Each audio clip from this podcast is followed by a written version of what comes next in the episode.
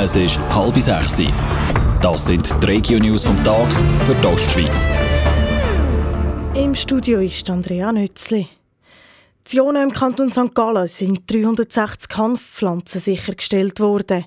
Die Kantonspolizei Appenzell-Ausserrhoden hat zusammen mit der Kantonspolizei St. Gallen eine Hausdurchsuchung gemacht. Dabei sind Hanfpflanzen gefunden worden.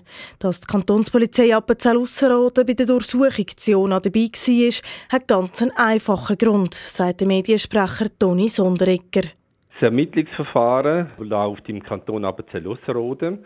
Das heisst, unsere Staatsanwaltschaft ist zuständig und beauftragt die Polizei, eine Hausdurchsuchung dort zu machen. Da wird so vorgehen, dass unsere Polizei auf Jonen geht und dort eine Amtshilfe der St. Gallen Kollegen haben. Die 57-jährige Wohnungsmieterin ist verhaftet und angezeigt worden. Die 360 Hanfpflanzen werden von der Polizei vernichtet. Das Projekt von einem Deckel über der Autobahn bei der Olma-Messe St. Gallen ist noch nicht vom Tisch. Das hat der Verwaltungsrat von der Genossenschaft Olma-Messe bekannt gegeben.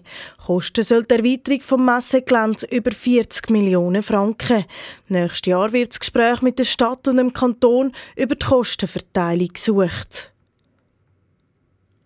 Das Polizeireglement der Stadt Wil ist ohne das Gesetz über eine Leinenpflicht von Hunden gültig. Dagegen gibt es eine Abstimmungsbeschwerde. Sie ist noch nicht entschieden, hat aber keine aufschiebende Wirkung mehr für das Reglement. Wie die Stadt Wil heute mitteilt, wird das Polizeireglement auf 2017 eingeführt. Die Vorschrift über die Leinenpflicht wird später dazukommen. Radio Top. Dies Radio für die Ostschweiz.